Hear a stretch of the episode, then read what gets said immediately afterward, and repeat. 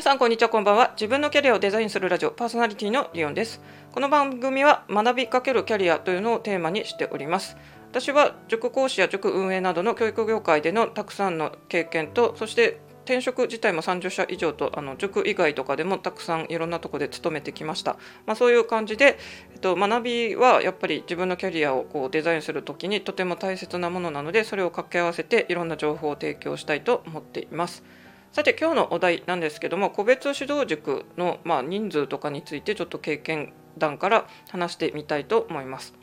個別指導塾っていうのは集団授業と違って、まあ、ありますけども、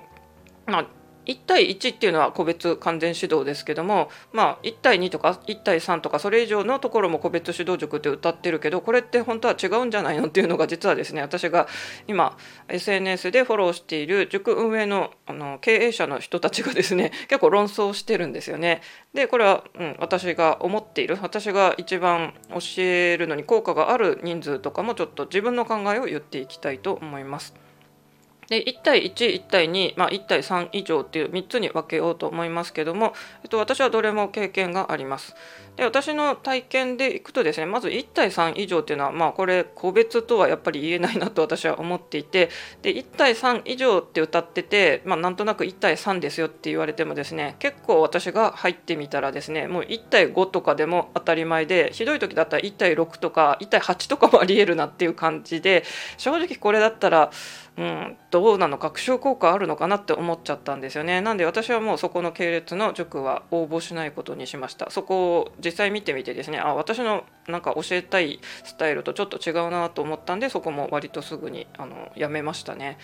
で私がベストと思ってるのはやっぱり1対1です。もうマンツーマンですね。だからまあ塾だとなかなか少ないかもしれませんが家庭教師スタイルっていうのが一番効率がいいと思ってます。ただまあデメリットとしてはやっぱり指導料が1対2とかより高くなるっていうのがありますね。で1対2っていうのはやっぱり塾運営も私もしてましたけども、まあ、やっぱり人件費とかのですね 塾を運営する立場からすると講師の数をその一人一人に当てるっていうのがやっぱり大変なのでですねそれで1対2以上のこういう個別と言いつつあのいろんなスタイルが生まれたんだなというふうになってますね。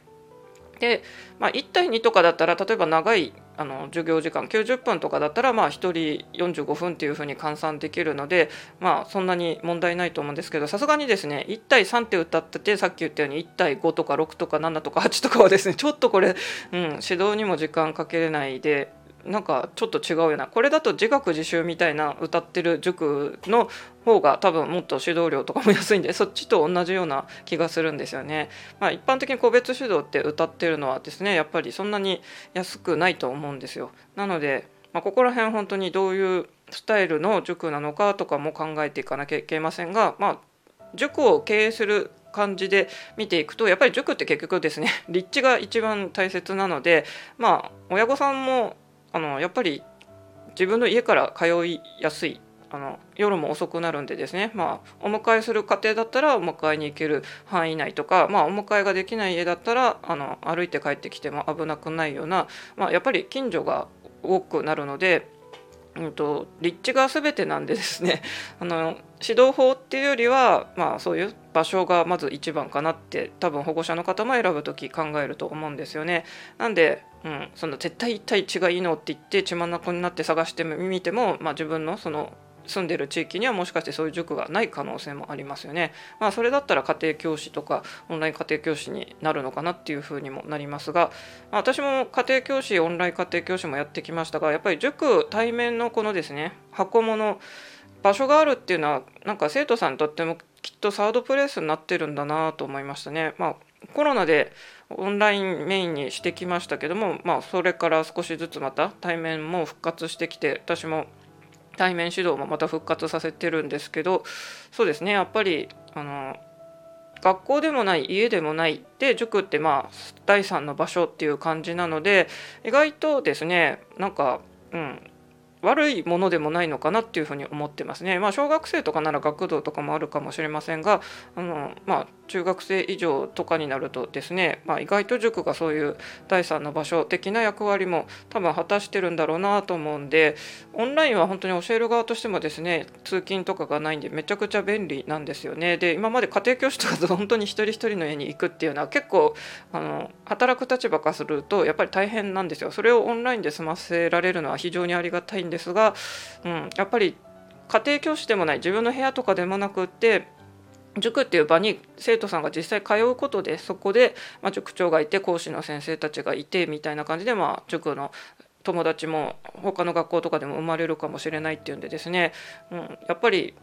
うん、そこまでなんか非難されるようなものでもないのかなと思いますね。まあ、中国とか塾が禁止されたりもしていますけど、まあ、日本の今の現状だと塾がいきなり全くなんかなくなるってことはないと思います。まあ、でも少子化とかもあるんでですねやっぱり、まあ、塾協会自体はちょっとこれからまあ暗いこう未来予想図が描かれてますけどね。まあ、塾のこの運営スタイルとかの問題っていうのはやっぱりですねサービス提供者とお金を払う人が別っていうのがかなり難しいですよね。まあ、生徒さんに授業を提供するっていうのがありますけど実際お金を払うのは保護者で、まあ、両者のですねニーズを満たさなきゃいけないっていうんで例えばいくらあの生徒さんがここの塾いいとかここの先生が好きって言ってももしかして保護者からしたら成績上がってないしなんかただいつも先生と喋ってるみたいな報告書しかなんか書かれてないっていうんでなんかダメかもしれないれないです。逆パターンでですね、まあ、保護者はすごいあの先生めちゃくちゃいいわって思ってたり指導法を信じてますってなっても生徒さんが実は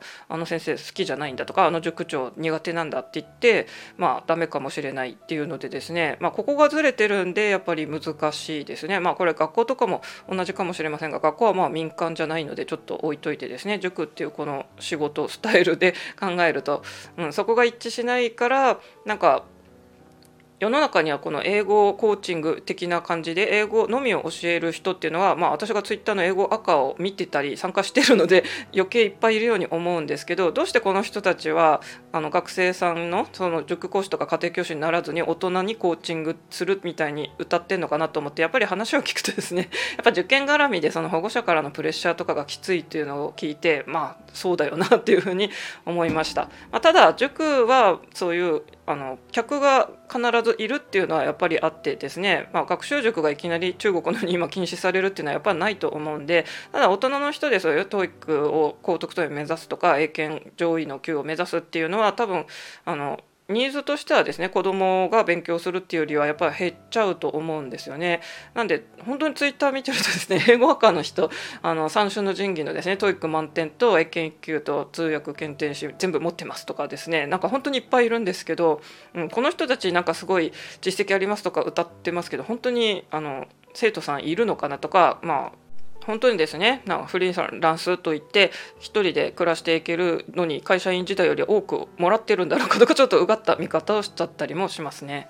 というわけで今日は個別指導っていうのは一体何人のこの指導スタイルを指すんだっていうので、まあ、1対11対21対3以上に分けて考えていきましたそしてこの、まあ、塾とか家庭教師とかいろんな指導法がありますけど私の中ではやっぱり1対1あのマンツーマンっていうのが一番効果が出ると思っていますでここから少し話が変わるんですけど、まあ、私も今まではこの学校の勉強をメインに指導してきましたけどこれからちょっとですね少し軸を変えてやっぱりこれからの未来あの子どもたちがなんか幸せに生きていく幸せっていうか私は自信を持ってですね なんか世の中に生きていけたらいいなっていう願いをずっと持ってます。っていうのはやっぱり私自身がですね機能不全家庭、まあ、あのいわゆる毒親育ちなんでやっぱりですね、うん、親がいろいろ子供に本来こう提供する安心する場所とか精神的なこの包容力とかを与えないままあのただ勉強しろとかですね。なんかそういうふうにやってても結局子供が大人になってもですねなんか自信がない自己肯定感の低い人が、まあ、人になっちゃうんですよ。私もそうなんですよね。なんでそういう私がなんか味わったような辛さを今のこれからの子どもたちには味わってほしくないっていうのがあって私は必ず指導の時では得意なことを伸ばそうねとか言って、まあ、その生徒さんがイラストとか描いてるって言ったらいつも「どんなの描いてんの?」とか「見して」とか、うん「描き方教えて」みたいな感じでなんか少しでもそういうなんか得意なことを伸ばすようななんかプラスアルファはやってるつもりなんですよね。まあ、ただそれだけじゃやっぱり足りなくて保護者自身がもう変わっていかないと日本の教育がもう暗記詰め込み型っていうのはまずいっていうのは本当にあの言われてますよねチャット GPT がこんなに今あのいろんな仕事を奪っていくって言われてるようにですね本当にもうちょっと教育のこともですねやり方変えていかなきゃいけないんでそれはやっぱり保護者が変わっていかなきゃダメだなと思っています。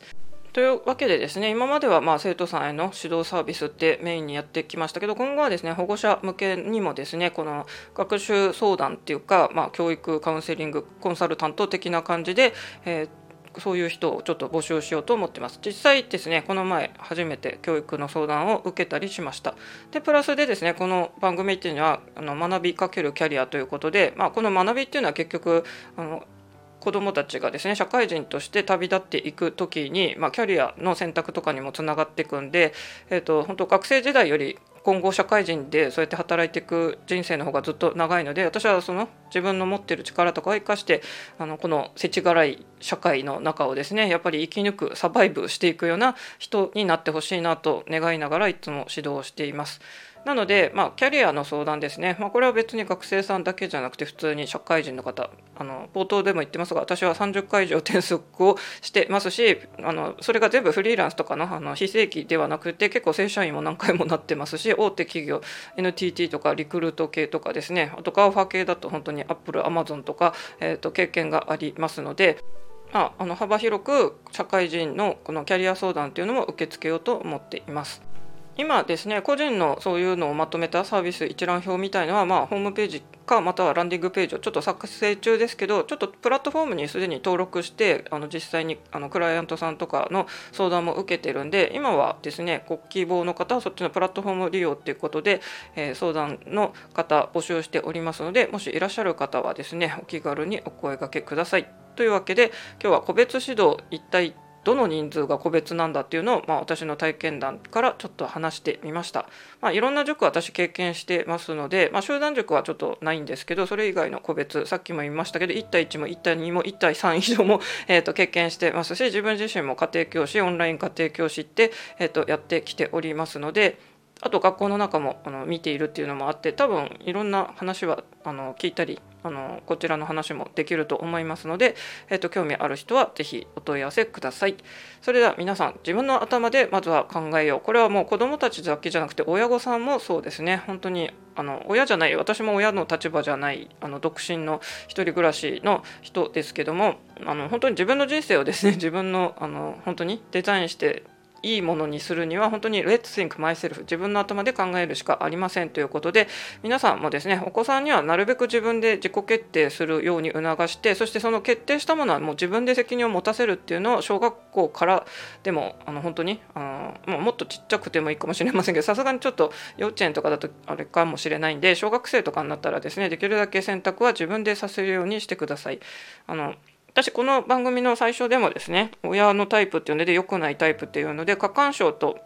放置タイプって2ついますよって言いましたがどっちかっていうとやっぱり過干渉の方が良くないんですよ。私は放置の方で育ってますけど放置はやっぱり放置されてる分ですね。自分で好き勝手にいろいろ学んだりしてたんで私は一人でですねなんか漫画描くこととかも覚えたりとかですね。私は本当にまあ自分で勝手に勉強してたんで両親から勉強しろって言われたことはないんですけど、まあ、それが勉強だからまあいいんですけどまあなんかお子さんがですね例えばゲームに本当に夢中になっているとしてもそのお子さんは将来ゲームを作るアプリ開発者になる可能性もあるしあのゲーマーとしてですねゲーム実況とか e スポーツでプロスポーツのそっちの方でお金を稼ぐっていう風になるかもしれないんでもうあの勉強このガリガリと暗記して問題を解くだけっていうのはやっぱり答えがあることばっかりできてもですねダメなんですね答えのない問題を自分で頭で考えるこれが今後の AI のですねあの進んだ時代でも人間がすることなんですよ。人間が自分で考えてこの AI に指示を出していくとかそういう感じなので